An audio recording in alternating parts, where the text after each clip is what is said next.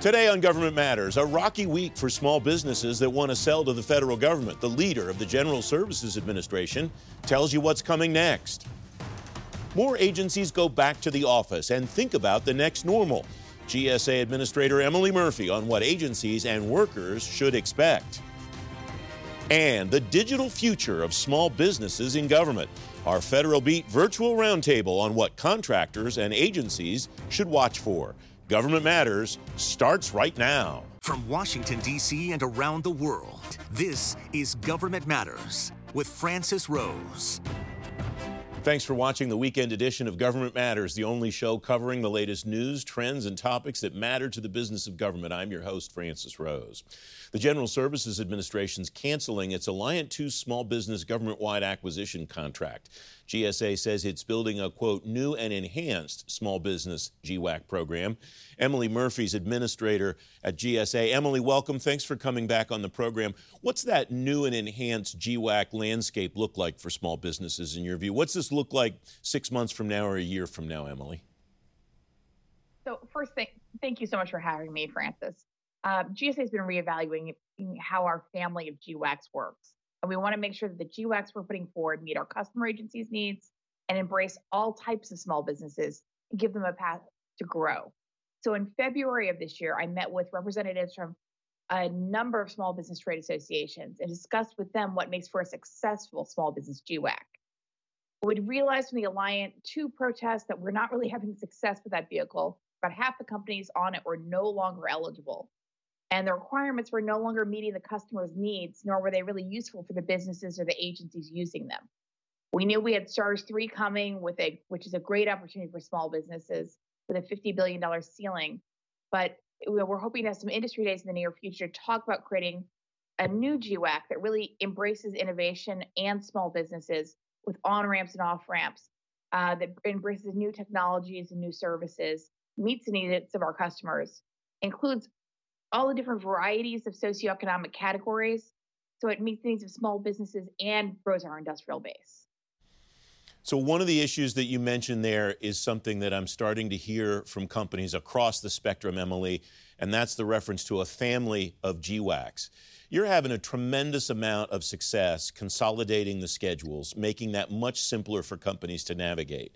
Is there an opportunity here to do the same thing with this family of GWACs to really streamline it, to, to make it more lean and make it easier for companies to navigate that too?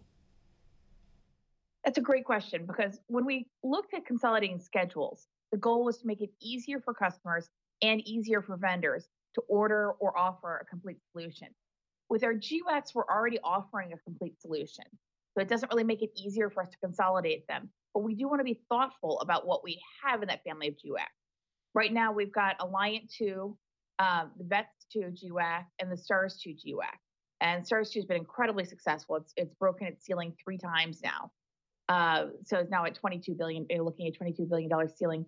We when we were looking at the Alliant 2 small business, and that's really the the hole in that family we wanted to replace it with something that was a more mature version of those requirements, but also something that reached out and, for example, embraces women-owned small businesses and HubZone businesses, as well as our 8A and VETS businesses, because right now those are sort of missing from that group.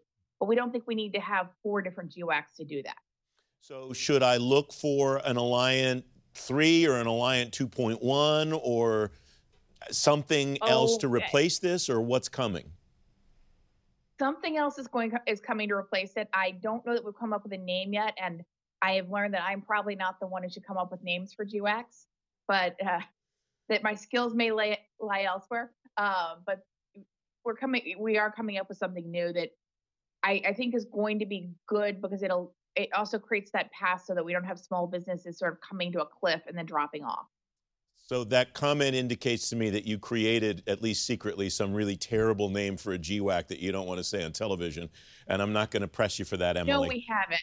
Oh, okay. But I, but I spent enough years on the Hill to know about uh, retronyms, where you create the acronym and then come up with what it's supposed to stand for for you know, afterwards. yes. I don't want to do that. All right, fair.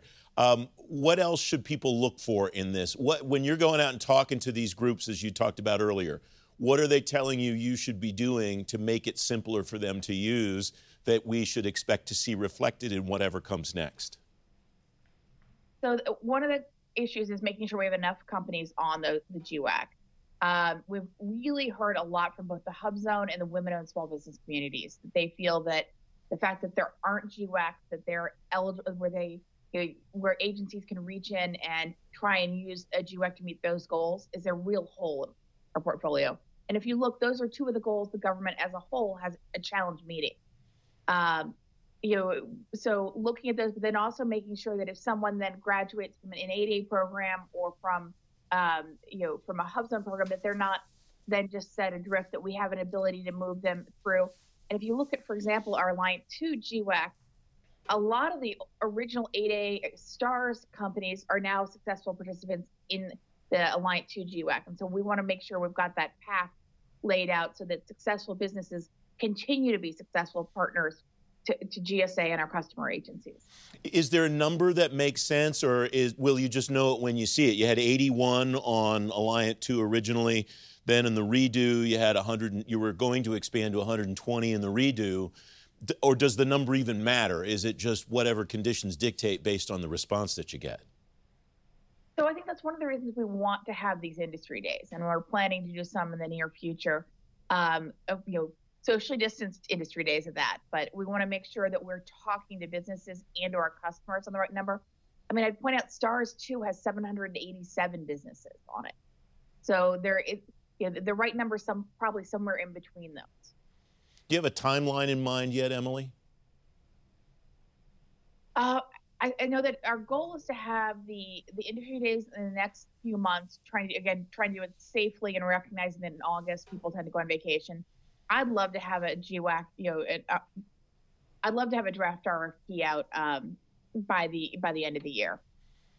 All right. I, no, I can't promise that's gonna happen because I'd rather we get it right than we get it on on a schedule that I'm coming up with now. But the yeah, you, I do want us to be moving forward you've referenced socially distancing a number of times during this conversation, and that portends people coming back to the office and being in gatherings. We're going to take a look in just a moment at what you're doing and what other organizations are doing across government to start to come back to work. Straight ahead on Government Matters, a look at GSA's role when my conversation with Emily Murphy continues.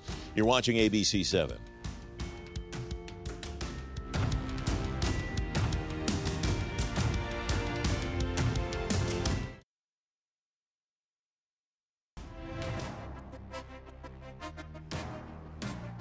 Welcome back. The General Services Administration has new cleaning standards for agency offices during the coronavirus, and it's working on its own reopening strategy, too. I'm back with Emily Murphy, Administrator of the General Services Administration. Well, Emily, I want to talk about what you're doing to get your agency back up and running in office in just a moment. But speaking of back in office, you're bringing somebody back in office who just left not too long ago. Tell me what's going on there. So, as you know, Anil Cherian's leaving uh, TTS. And the good news we've got is that Bob DeLuca, who came in and helped us start the COE program at GSA, has agreed to come back on a detail uh, until we can fill the job permanently. He's going to come back as the acting uh, TTS uh, director and the deputy FAS commissioner. It feels like Bob left about 15 minutes ago. It's actually been, what, three weeks or so that he has departed the General Services Administration. Where did he go, and how'd you manage to talk him into coming back so quickly? So he went to FDIC to be their deputy CIO, and he just started last week. So he's, I think, had a full week on the job there. Uh, Bob is incredibly mission focused, and so this I will. It was not his idea to do this, but when we called him up and asked him, and we called up and asked FDIC they recognize the importance that this, you know, that having a strong leader in TTS has for, you know, helping with IT modernization, AI, and frankly, helping with COVID response across the government. Is Bob in that position permanently, or is he holding that position down for you until you find a candidate and then he will go back to FDIC, Emily? He is going to uh, be in, on a detail into that position until we find a permanent director. Uh, but we wanted to make sure that there wasn't a leadership vacuum in TTS in the interim. Uh, and I think that working with Harry Lee and Dominic Sale, he's going to be a great leadership team in TTS on right on course. So you are starting to bring not just Bob DeLuca back to the office, but other employees both in D.C. and across the country back to the office uh, as a result of the pandemic response. What are you doing internally, and how are you working with other agencies in the buildings that you manage and, and lease for them to get folks to get agencies back up to speed? So, as agencies return to facilities, GSA has always prioritized making our customer agencies successful, providing them with the resources they need. Uh, we actually w- waited to go to phase one in NCR and central office until uh, this July 21st. So on Tuesday, we'll be coming back into the office. But we've been working instead to make sure that the agencies, that their leases are modified, or their operating agreements are modified, that they've got the right cleaning solutions, uh, that they're getting things like hand sanitizer, or we've, you know, we've identified you know, people who make partitions that you can go in and quickly modify space with. But we're also having conversations with agencies about how they can look at their space going forward. For those agencies where telework has been a good fit, we're actually working with them on whether or not, uh, looking forward, they want to readjust their footprint and how we can, you know how they want to balance out the use of, of space and the use of technology that's where the thing that I'm most interested in out of all of this stuff that's happened as a result of the pandemic, Emily, is what does the federal footprint look like two years from now, five years from now? There's all kinds of possibilities people are talking about. The possibility that I might be eligible to retire, and I've discovered I really like being at home. So either I'm going to ask to telework for the rest of my tenure in government, or I'm just going to retire tomorrow. There's all kinds of possibilities out there. How are you managing, how are you thinking about what could happen in the next six months, year, two years to develop a strategy when things are as fluid as they are right now? So, uh, first looking internally, and telework at GSA is has always been function and mission specific. So it's a question of where does telework work well telework doesn't work well if you're doing classified work. It doesn't work well when you're doing customer facing work or public facing work. But it works well on a lot of our activities. And we've we've been at about 95 to 96 percent of our employees teleworking, and we haven't missed a beat in getting the work done. So within GSA, we're looking at this as an opportunity to look at phase three to expand telework uh, and make it more available for employees. Now, the each agency is going to have a different answer to what that right balance is. And so we're also there to help them figure out their space and how they're going to balance it out.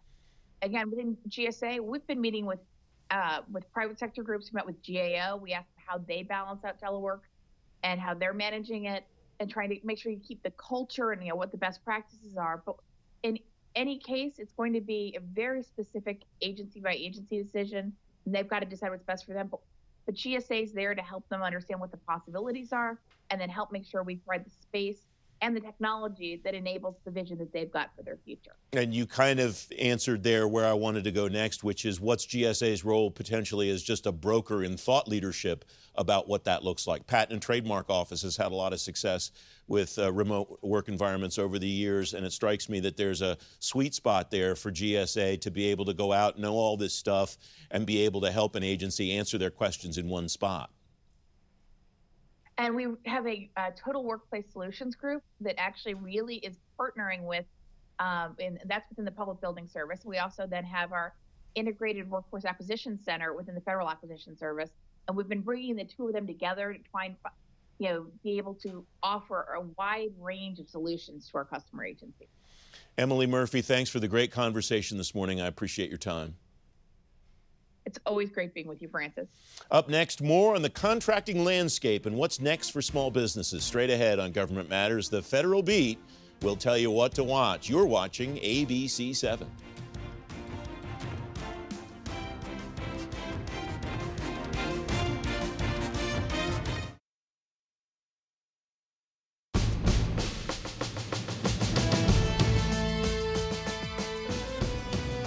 Welcome back. As you just heard Emily Murphy discuss, the General Services Administration's canceling the Alliant 2 small business IT contract after it spent almost four years of work on it.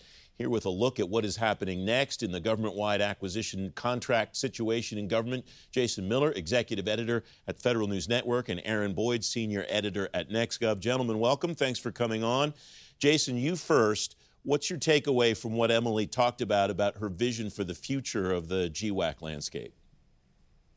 What stood out to me was the recognition of the missing pieces to the broader discussion around the GWACs, the hub zone, the woman owned business. Uh, there's no vehicle for them, specifically for agencies to reach those companies. And I think that's a key point. Alliant 2 small business, while a lot of people put a lot of time, a lot of money, there's a lot of frustration that GSA decided to pull the plug.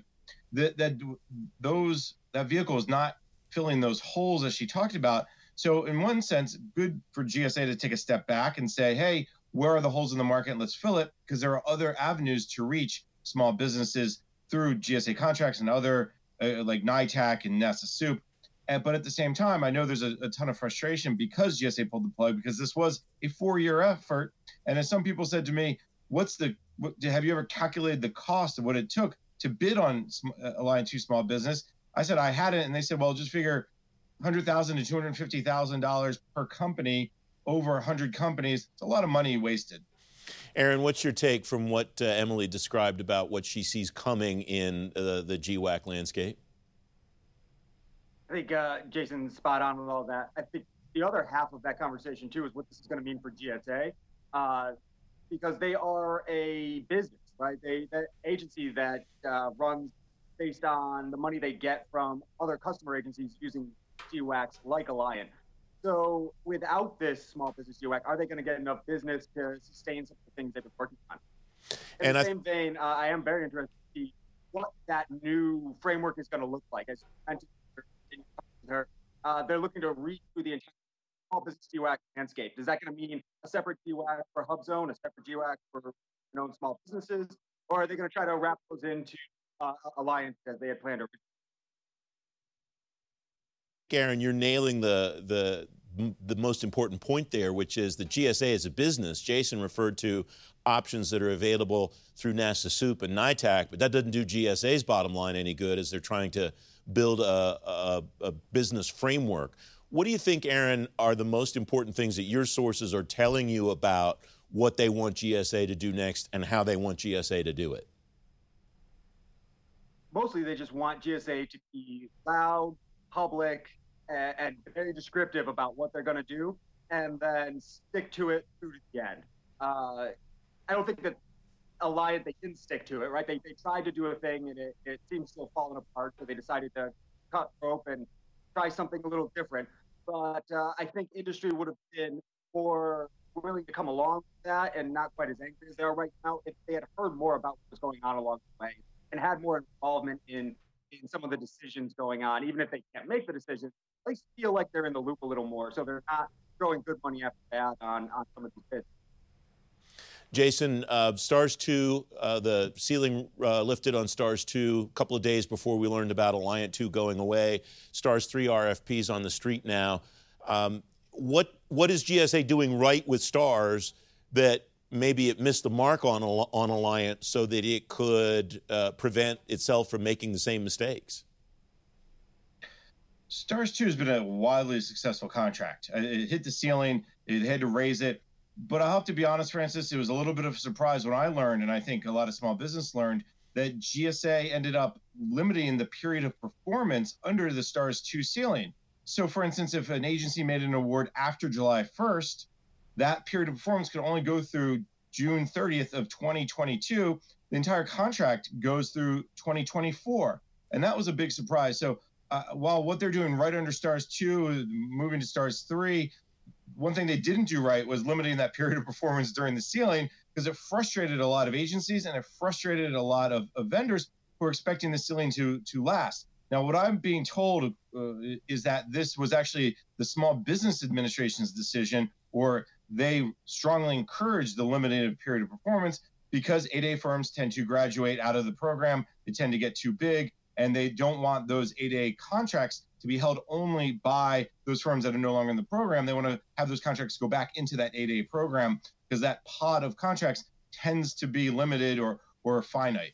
All right, um, we have about two minutes left, so I want to ask each of you: What do you expect to see happen in the coming weeks, months, maybe year, and what kind of timeline do you expect to see it on? Aaron, you first. Well, I think uh, per uh, what Administrator Murphy said, they're going to be holding at least one industry day. I wouldn't be surprised if we saw a few before we get to a, an RFP on Alliant 2 small business. I also wouldn't be surprised if we don't see an Alliant 2 small business contract. Very well may. But I would not be all that surprised if it got turned into something a little different. Again, like I said, maybe a separate women-owned small business contract, maybe a separate uh, um, one for, for hub zones like they've done with vets and, and it'll be interesting to see how all that evolves, what that ecosystem that they're trying to build is going to look like. Uh, but I don't think it's going to look like you have seeing right now. Jason, what do you see coming? I certainly hope GSA learns some of those lessons from these challenging contracts that they've had over the last few months. And I'll incorporate the STARS 2 ceiling raise. I'll include incorporate something that we haven't talked about, which is the 2GIT. That's turning into a big challenge. The DEOS contract is turning into a big challenge what I hope GSA really does and learns is the competition has to happen at the task order level. It cannot happen at the contract level. I would I would definitely emphasize the need to bring in let everyone on who's qualified. Don't put this put the lowest you know floor possible, the lowest ceiling possible, and let the competition happen at the task order level. I know Administrator Murphy and others at GSA are tired of me saying this, but really that is the solution. So we don't have these Alliant two small businesses debacles. Jason, Aaron, thanks both very much for joining me. It's great to have you on today. Thank you. Don't forget, if you missed an episode of Government Matters, you can find it on our website, govmatters.tv, and you get a preview of every newscast by signing up for our daily program guide. You just text Gov Matters to the number 22828. I'm back in two minutes. That's the latest from Washington. Join me weeknights at 8 and 11 on WJLA 24/7 News and next Sunday morning at 10:30 on ABC7 to stay plugged in on issues that matter to the business of government. Thanks for watching. I'm Francis Rose. Thanks for listening. Our daily program is produced by Cherise Hanner and Ashley Gallagher. Christy Marriott leads our technical crew. Our web editor is Beatrix Haddon. Government Matters was created by George Jackson. Visit govmatters.tv for articles, videos, and more, including our first feature length documentary, The Dawn of Generation AI. Government Matters is recorded at WJLA TV in Washington, D.C. Copyright Sinclair Broadcast Group.